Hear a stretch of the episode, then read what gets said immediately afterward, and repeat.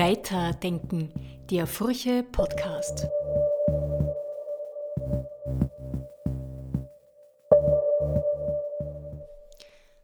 Ja, willkommen zu einer neuen Ausgabe unseres Furche Podcasts. Mein Name ist Doris Hellenberger-Fleckel, ich bin Chefredakteurin der Furche und darf euch durch diese Folge führen. Wie konnten wir nur so werden? Diese Frage stellt sich angesichts der katastrophalen globalen Entwicklungen natürlich in ungeahnter Schärfe. Sie stellt sich aber auch für jeden und jede Einzelnen. Wie konnten wir so werden und was kann noch aus uns werden? Diese Frage haben wir zwei Menschen gestellt, die sich sehr gut kennen, weil sie gemeinsam in die Schule gegangen sind, im Stiftsgymnasium Schlierbach in Oberösterreich. Da ist zum einen Gabriel Felbermeier, er ist Ökonom, war Präsident des Instituts für Weltwirtschaft in Kiel und ist seit 1. Dezember Direktor des Wirtschaftsforschungsinstituts WIFO. Und da ist zum anderen Schwester Theresa Hieselmeier. Sie ist Ordensfrau, Psychotherapeutin und Seelsorgerin für Menschen mit psychischen Erkrankungen. Mit beiden haben wir darüber gesprochen, wie lebensgeschichtliche Prägungen die Welt- und Menschensicht verändern, was sie selber von sich sagen, wenn sie zurückblicken. Und eingestiegen sind wir mit der Frage, inwiefern die Lage, in die wir geraten sind, dem Cäsarenwahn eines einzelnen Menschen geschuldet ist? Wenn wir das wüssten, ja, ist eine gute Frage. Ich glaube nicht, dass es einfach nur der Cäsarenwahn eines äh, mächtigen Menschen ist. Äh, das glaube ich nicht. Das gehört dazu. Ne? Also der hat natürlich eine Persönlichkeit, die die Gemengelage, wie sie einfach vorliegt, so eskalieren lässt. Aber ich glaube, wir haben äh, seit 1990 ähm, sind wir recht triumphalistisch aufgetreten ich meine jetzt wir, dann meine ich den Westen, ja, aber uns inklusive. Und mit wenig Fingerspitzengefühl und auch mit wenig äh, Sorgsamkeit. Äh, und ich glaube, dass sich da einfach äh, über diese 30 Jahre Ressentiments entwickelt haben, ja, die, die auch immer wieder bestätigt wurden. Nicht? Also, dass der Westen am Ende keine Rücksicht nimmt und dass er seine Interessen über die anderer stellt. Nicht? Und äh, ähm, dass das Recht am Ende doch des Stärkeren äh, eingesetzt wird. Nicht? Und äh, in wirtschaftlicher Hinsicht haben wir das getan. Nicht? Seit 2014 ist, ist, äh, sozusagen, äh, ist das Wohlstandsniveau in, in, Russland nicht mehr gestiegen. Seit 2014 gibt es auch Sanktionen. Ähm, und genau dieses äh, Recht des Stärkeren, das wir da auch geltend gemacht haben, das kommt jetzt wieder zu uns zurück halt nicht im Bereich des Wirtschaftlichen, ja, weil da haben die Russen wenig zu bieten, sondern im Bereich des Militärischen. Von der Basis her sich ist, glaube ich, sehr ähnlich wie der Gabriel. Ich würde nicht unterschätzen, wie sehr persönliche Befindlichkeiten von einzelnen Menschen, ich meine jetzt nicht den Herrn Putin allein, ähm, sich auf die Realpolitik auswirken. Diese Überheblichkeit des Westens, die äh, finde ich, ist nicht nur auf einer wirtschaftlichen und auf einer vielleicht auch militärischen Ebene, sondern die ist auch auf einer mm, emotionalen Ebene sehr spürbar. Wenn man sieht, wie Menschen, also ich erlebe es in, in meinem Arbeitsumfeld täglich, ähm, Österreicher und Leute aus dem ehemaligen Osten miteinander umgehen, da gibt es ähm, ein, ein Beziehungsgefälle. Ganz automatisch, ganz selbstverständlich. In Ostdeutschland kann man das ja feststellen, dass dieses, wie du vorher gesagt hast, West-Ost, das ist innerhalb eines Landes immer noch total spürbar. Ja? Mhm. Ähm, und dass sozusagen gerade diese, diese ein bisschen intellektuelle oder soziologische Heimatlosigkeit, ja? also uns fehlt die Verankerung. Ich glaube, das ist in, das ist in der DDR bei vielen wirklich spürbar. Mhm. Wenn man auf einer Hochzeit von einem Kollegen, äh, der Vater war hat dann die, hat eine Rede gehalten, spät abends, der war Kulturattaché der DDR äh, in Tokio. Und auf dem Sprung, große Karriere, ja, jedenfalls hat er sich das so vorgestellt. Ne? Und nachdem der irgendwie dann doch ein bisschen was zu viel getrunken hat, hat sich der zu Dingen hinreißen lassen. Ne? Was also ganz klar war, dem wurde durch diese, durch diese Wende wurde ihm irgendwie der Teppich unter den Füßen mhm. weggezogen. Ne? Der wurde mit 52 dann zwangspensioniert. Nicht? Und äh, das, ich glaube, das, das, das ist jetzt sozusagen in diesem Beispiel besonders sichtbar, aber das haben wir halt quer durch die Bevölkerung sehr, sehr häufig. Eine politische Gegenreaktion auf dieses Gefühl, dass einem der Teppich unter den Füßen weggezogen worden ist, ist die Rede von der Dekadenz des Westens. Das hat man ja jetzt auch in Russland gehört, das hört man auch in Polen und in Ungarn und auch bei rechten Gruppierungen wie der AfD in Ostdeutschland. Wie geht es euch damit? Was soll damit genau gemeint sein? Also ich glaube, dass, dass manche konservative Politiker wie ein, ein, ein Viktor Orban, der dieses Wort benutzt, der meint damit, dass, dass wir keine Prinzipien mehr haben und keine, keine klaren Wertvorstellungen. Nicht aber die Wertvorstellungen, die er meint, da distanzieren wir uns sehr gerne davon. Nicht? Also zum Beispiel Homophobie. Diese Dekadenz, die, die trage ich gern. Nicht? Aber ich glaube, allgemeiner kann man schon sagen, dass, dass wir sowas, dass ein bisschen Fundament verlieren. Also so, so, so ein Basis, Basiskanon, der, der uns zusammenhält und der, ähm, auf, auf, sozusagen ungefragt und undiskutiert und quasi als, als implizite Verfassung, auf die wir zurückgreifen können. Der baut sich der hat sich, glaube ich, schon abgebaut in, in, in, in unserer Gesellschaft. Ich würde diese vielen Fragezeichen nicht auf, auf eine Dekadenz zurückführen oder auf einen Werteverfall. Ich würde eher sagen, das hat ganz viel mit der Pluralisierung zu tun, dass, dass die Gesellschaft sicher ja. interkultureller geworden ist. Durch die Mobilität gibt es eine viel größere Vielfalt an Gesellschafts- und, und Lebensentwürfen, die einfach nebeneinander sind, tatsächlich auch in Nachbarschaft. Ja du erinnerst dich, in Schlierbach, es gab in der Schule, kann mich nicht erinnern, dass wir Ausländer hatten. Ja? Wir hatten eine, eine Halbfranzösin in der Klasse Stimmt, zum Beispiel. Genau, ja, aber natürlich genau. kaum, kaum erkennbar. Aber das war, ja, und, und das war schon eine Rarität. Das war schon, Oder Halbdeutsche, Halbdeutsche hat man auch. Genau, aber das war schon was also, ganz anderes. Aber halt immer weiß und katholisch und, äh, und aus, aus gut situierten genau. Mittel, mindestens Mittelstandsfamilien. Ja. Und, und das ist natürlich sehr einfach dann, weil da, da haben alle ungefähr dasselbe Role Model und ja. so weiter und so fort. Und sobald ich aber mit einem muslimischen Mädel, vielleicht mit Kopftuch in der Klasse lebe, muss ich mich mit diesen Differenzen auseinandersetzen. Ja, und das blieb uns erspart und das, das, dadurch blieb uns auch viel an Verunsicherung erspart. Ja, ich glaube, wir sind uns da eh einig. Ich meine, und ich würde auch noch, noch was sagen, dass sozusagen diese Verunsicherung, ja, in der wohnt ja immer auch was Produktives. Dass man also in einen produktiven Nachdenkprozess hineinkommt und sich in Frage stellt. Das ist ja auch ein Fragezeichen. Da haben wir das, ist sozusagen die, die Schlierbacher Prägung, na, ländliches Oberösterreich, Katholizismus, ÖVP, sage ich mal, ne? ist das wirklich, ist das wirklich alles? Ne? Oder gibt es nicht eine weite, große Welt draußen und äh, äh, wenn man sich da, wenn man da, wenn man das in Frage stellt, was man so mit sich herumträgt, äh, und diesen Prozess produktiv und positiv bewältigt, dann kommt man unter Umständen bereichert heraus. Kommen wir zu Ihnen beiden persönlich, nämlich zur Frage, wie Sie selbst zu dem werden konnten, was Sie sind, sprich, warum Sie diesen Weg eingeschlagen haben. Herr Felbermeier, warum sind Sie eigentlich Ökonom geworden? Was war der Impetus dafür? Etwas zutiefst Missionarisches. Tatsächlich? Ja, ich glaube schon. Ja.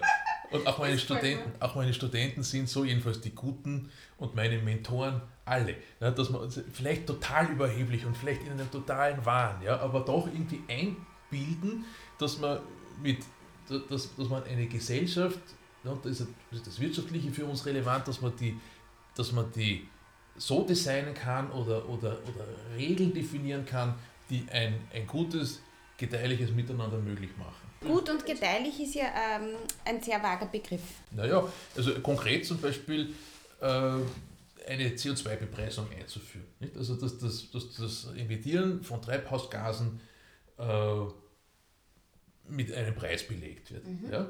Ähm, das, das ist eine, finde ich, eine großartige Idee. Das Ganze noch sozusagen marktfähig zu machen in einem Emissionshandelssystem ist noch eine großartigere Idee. Ich frage aber nur bei Sala, ja. was ist das Gute und das Gedeihliche? Sie furcht sie vielleicht nach einer ähm, Pseudo-Frage an, ja. ist es für mich aber nicht. Naja, also das ist dann so für mich sehr utilitaristisch geprägt. Nicht? Also, dass, dass für, für möglichst viele Menschen, am besten für alle, ein, ein, ein, ein höherer Nutzen ein, höhere, also ein, ein höheres Wohlbefinden, wenn man so, so will, entstehen kann. Das entsteht nicht nur aus dem Konsumieren von Dingen oder, oder so, nicht? sondern dass es materiell und, und, und immateriell ein, ein Gewinn an Wohlbefinden gibt für möglichst viele Menschen. Nicht? Also das, das würde ich als gedeihlich nennen. Mhm. Und wenn wir, wenn, wir, wenn wir eine Klimakatastrophe herbei, herbei produzieren, mhm. nicht, ist diese Gedeihlichkeit dramatisch in Frage gestellt, weil wir uns die eigenen Lebensgrundlagen wegnehmen, weil wir Verteilungskonflikte in Zukunft erwarten müssen, die es sehr schwierig machen, miteinander gut umzugehen und, und, und, und. Nicht? Und das Missionarische ist, dass man sagen kann, Schatz, da, da, können, wir, da können wir äh, kluge Institutionen überlegen, wie zum Beispiel einen CO2-Handel, einen Emissionshandel, der ziemlich genial ist, weil der sicherstellt, dass wir unsere Ziele erreichen, weil wir sagen, so und so viele Tonnen CO2 dürfen emittiert werden, kein Gramm mehr. Ja? So viele Zertifikate gibt es, keines mehr mhm. und die Zertifikate werden weniger über die Zeit.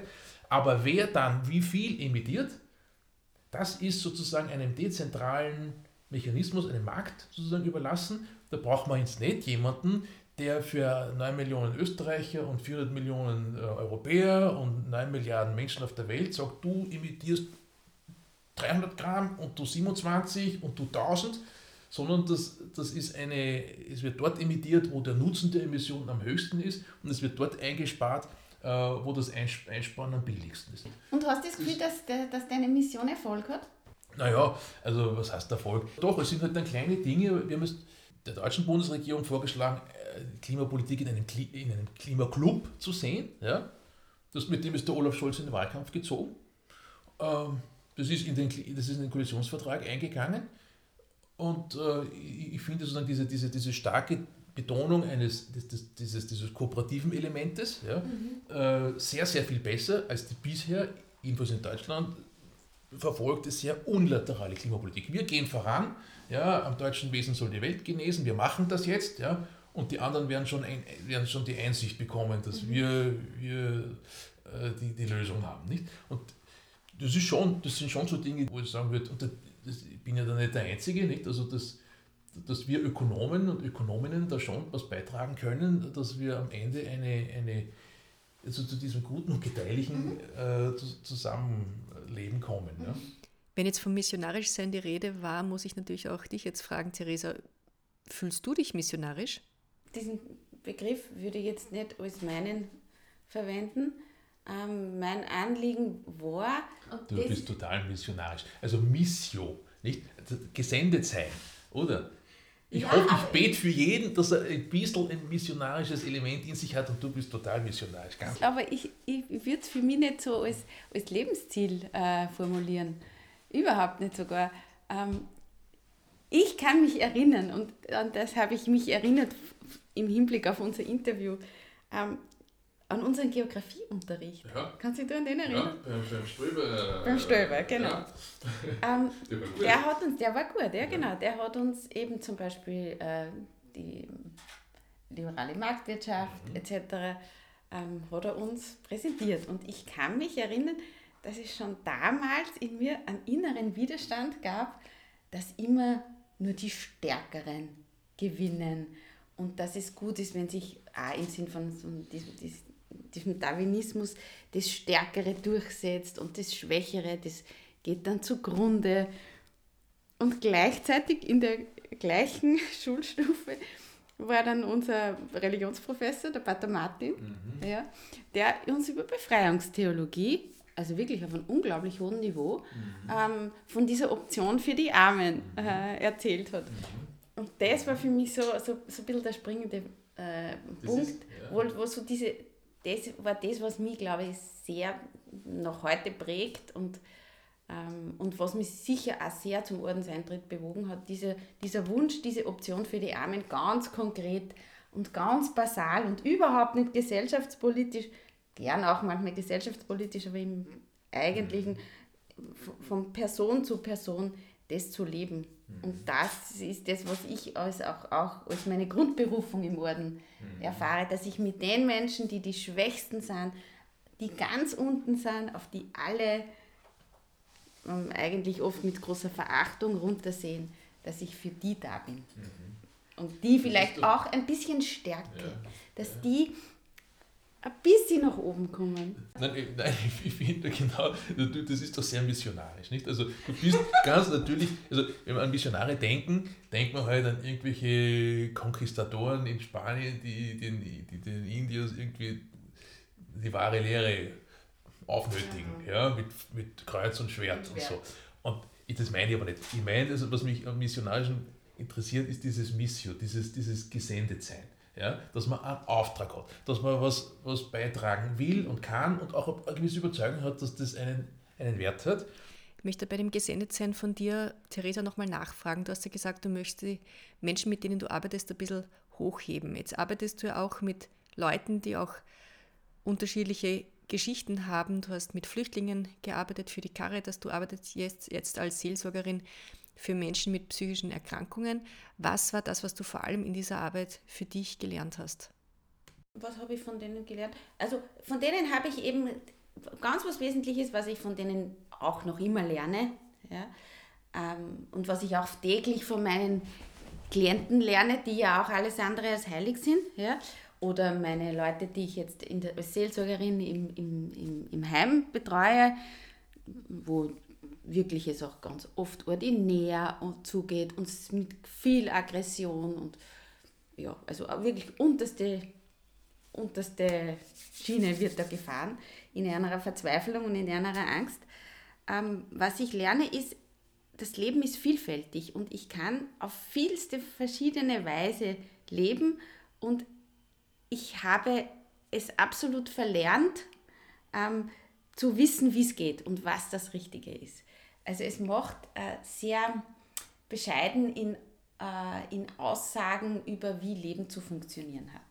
Das ist ja doch eher das, was wir in Schlierbach ähm, im, im Gymnasium, da gab es sehr klare Normen, da gab es sehr einfache Modelle, wie das Leben zu funktionieren hat. Wer raucht, ist schlecht, wer sauft, ist schlecht. Mhm. Ja, ähm, das äh, durfte ich Gott sei Dank alles aufgeben. Und so und gleichzeitig einfach nur mehr erleben, der Mensch ist ambivalent, jeder Mensch ist ambivalent und trotzdem steckt in jedem Menschen ähm, ganz viel Schönheit und ganz viel un unglaublich bewundernswertes und liebenswertes. Ja. ah, in denen, die total entstellt sind. Und in denen, die sie ganz entsetzlich aufführen. Und auch in denen, die letztendlich im Knast landen. Und auch in einem Herrn Putin. Ja, gut. Also, ich meine, aber weißt, ich, ich Ja, ganz 100 Prozent. Nur man sieht es nicht. Es ist so zugeschüttet. Ja, gut, gut. Und dann ist es natürlich irrelevant. Ich habe, nein, es ist nicht irrelevant. Ich habe einmal einen Vortrag gehalten, wo, wo, wo da ist mir das, so dieses Bild gekommen, ähm, so was steht in, in, wir Bibel, in, die Theologen, ja, haben ja nichts anderes zu tun, als irgendwelche Fettzahlen von alten ähm, Bar, ähm, Buchrollen da, da, mhm. ja, zusammenzusetzen, um zu wissen, ähm, wie, wie irgendein Bibeltext im Original geheißen oder vielleicht nicht geheißen oder was weiß ich was hat. Ja. Und dann denke ich mir, ja, genau, genau das sollten wir mit Menschen auch machen. Menschen, die so zerfetzt sind im Leben, mühsamst jedes Stickerl wieder zusammenfinden, damit man dann sieht, was das große Ganze war. Das wäre eigentlich unser Job. Ja, also braucht der Putin einen guten, einen guten Therapeuten eigentlich. Ja. Mehrere. Ja, ganz irgendwie, statt dass er sich irgendwie die Tschetschenen holt, um für Nein, die Ukraine zu kämpfen. Ich, ich, ich habe kein, kein Psychogramm von, von Putin, ja, aber Nein, aber ich glaube, ich meine, da sind wir uns wahrscheinlich auch einig, dass, dass in jedem Menschen also dieses. Na, und wenn wir sagen in jedem, dann wirklich ja, in jedem, ja, auch Putin ist ja, Mensch. Ja, ja, es hilft nichts. Nein, also. So schwer ich, wir uns damit tun. Ich, ja, ich habe ich hab gar, kein, hab gar kein Gegenargument. Also ich, ich, ich, ich, will das schon, ich will das auch glauben. Ja. Äh, es, es, es ist halt auch da ist wieder sozusagen einfach positiv betrachtet. Das mag schon sein, ja, oder auch unter anderen Schergen, die die, die, die Menschheitsgeschichte hervorgebracht hat, dass da auch irgendwas Gutes drin ist. Und ich meine, in der, in, im, im, Rückblick kann man ja auch über einen Caligula irgendwie was lernen, oder? Oder über einen Adolf Hitler und, und merkt, das ist auch ein Mensch gewesen, der ist geworden aus irgendwelchen Gründen, so wie er geworden ist. Es, es ist halt natürlich, wenn wir heute die Lage anschauen, nicht, ähm, das ist eine interessante Übung, nicht? Also dem, dem, dem, dem Putin dann doch irgendwo also zu erklären, warum er ist, wie er ist, und dann vielleicht hat er doch das eine oder andere, was, man, was wo im Kern gut ist. In Wahrheit Nein, das macht keinen Sinn, Ja. weil das muss ich nicht. Ja? Ja. Es, mir geht es ja ganz konkret um die Menschen, mit denen ich täglich zu tun Ja. habe ja? und die sich selber oft genug die Frage stellen. Also ich habe ja auch immer wieder Leute, die anhängige Gerichtsverfahren haben, die sich wirklich viel zu Schulden kommen lassen. Und die ganz, die, die selber ja sich täglich diese Frage fragen, ja, was ist noch gut an mir? Ja, das ist eigentlich mein Impetus. Aber es bewahrt uns einfach dav- davor, zu urteilen ja, und zu verurteilen. Und das, wir tun sehr gut daran, nicht zu verurteilen. Ja. Das, und ich bin sehr vorsichtig geworden mit, mit Urteilen. Und das ist zum Beispiel was, was ich aus meiner Arbeit mit den Flüchtlingen, aber auch jetzt mit den es ist sicherlich gut, Menschen. wenn man Not sieht, kennenlernt und weiß, wie es sich anfühlt. Und ich, ich, ich wünschte es, ich habe ich hab, ich hab Zivildienst abgeleitet in einem, abgeleistet in einem sozialpädagogischen Jugendwohnheim. Wo ja, warst du? in Wegscheid. Ah, ja, wo also von 13 bis 19 Jahren äh, straffällig gewordene Jugendliche, ja, eingesperrt kann man nicht sagen, aber, aber doch festgehalten wurden und, und manche durften nicht aus dem, äh, da gab es halt verschlossene Abteilungen und so weiter und so fort und haben dort, konnten dort eine Lehre machen, Bäckerei gab es, eine Schlosserei, eine Wäscherei, eine Tischlerei und so. Ähm, und das war sozusagen ein ziemlicher Kontrast zu dem Schlierbacher, Genau. zu der Schlierbacher Bubble. Das war wahnsinnig nützlich. Das war wirklich nützlich. Und ein Erlebnis, das ich da gehabt habe, war, dass, dass einer von diesen wirklichen, also ein Schwimmerbube, ja, der hat plötzlich gemerkt, er hat ein Talent. Ja? Und dass es für dieses Talent Wertschätzung gibt. Der war ein Schlosser-Lehrling. Ja? Und dann kamen nach ein paar Monaten, haben die haben, äh, äh, Auftraggeber gesagt, wir wollen den. Ja, der soll uns den, den, den, den Edelstahlaufgang im Treppenhaus machen, weil der kann das so super. Ja? Und der hat sich geändert. Und zwar in, in einer Geschwindigkeit, in einer Radikalität, wo ich dachte, das ist ein Wahnsinn. Und es ist nicht sozusagen eine Moralpredigt gewesen und nicht, sondern es ist, es war sozusagen im, im, also am, am Arbeitsmarkt sozusagen, ein, da hat jemand Zahlungsbereitschaft ja, und sagt, ich will, ich, will, ich will was für mich haben, nämlich an so einen glänzenden Edelstahl-Dings, äh, Handlauf, ja genau, und ich will das möglichst billig und möglichst gut kriegen und mit ihm. Ja? Und dieses, ich, ich, finde, ich fand dieses, ich fand das wirklich beeindruckend. Ja? Ähm, ja, das war ein Jahr dort und habe das nicht zu Ende verfolgt natürlich, aber aber dass man sozusagen aus, aus diesem Schlamassel äh, raus kann, wenn es nur so ein kleines, ein kleines, so eine kleine Öffnung, ne? ähm, die aber am Ende mit, irgendwie mit Wertschätzung zu tun hat. Ja. Aber, aber Mhm. nicht Liebe und nicht Freundschaft und so weiter, sondern ich will ein gescheites Produkt haben, ja, als, als Käufer und der Kerl da, der sozusagen zum Billiglohn arbeitet, als, als, als Lehrling und als Insasse von dem, von dem Heim da, der soll mir das machen. Und dann haben wir genau diese Win-Win-Situation, Ja, genau. von der du vorhin Und es ist keine Ausbeutung. Genau. Und das war für den ein. Ich, ich Genau. habe ich hab, ein paar Jahre später, hab ich, hab ich, der, ja, das ist, ist nicht geradlinig verlaufen, das Ganze. Ja, aber, aber jedenfalls in dieser Phase hat er ein paar, wenigstens ein paar gute Jahre erlebt. Ne? Weil er, weil er in, in, dem, in dem Kontext erfolgreich, oder, ja, erfolgreich war. Ne? Sagen kann, ich mache was, das mir taugt und wo andere sagen, das ist super. Und ich glaube, der hat da. Äh, ein, ein, ein gutes Leben gehabt, ja, unter all den äh. Bedingungen, ja, genau. Ja, das kann also passieren, wenn es Wertschätzung gibt. Danke fürs Zuhören. Das war das Gespräch zwischen WIFO-Chef Gabriel Felbermeier und der Ordensfrau Schwester Theresa Hieselmeier, die gemeinsam in die Schule gegangen sind im Stiftsgymnasium Schlierbach. Kurze Hinweise noch. Äh, wer mehr Podcasts der Furche hören will, der findet sie auf der Website furche.at slash podcast.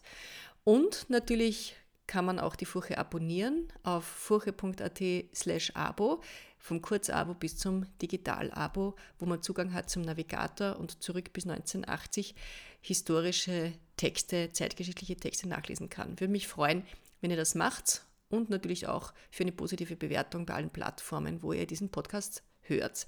Alles Liebe und bis zum nächsten Mal. Weiterdenken, der Furche Podcast.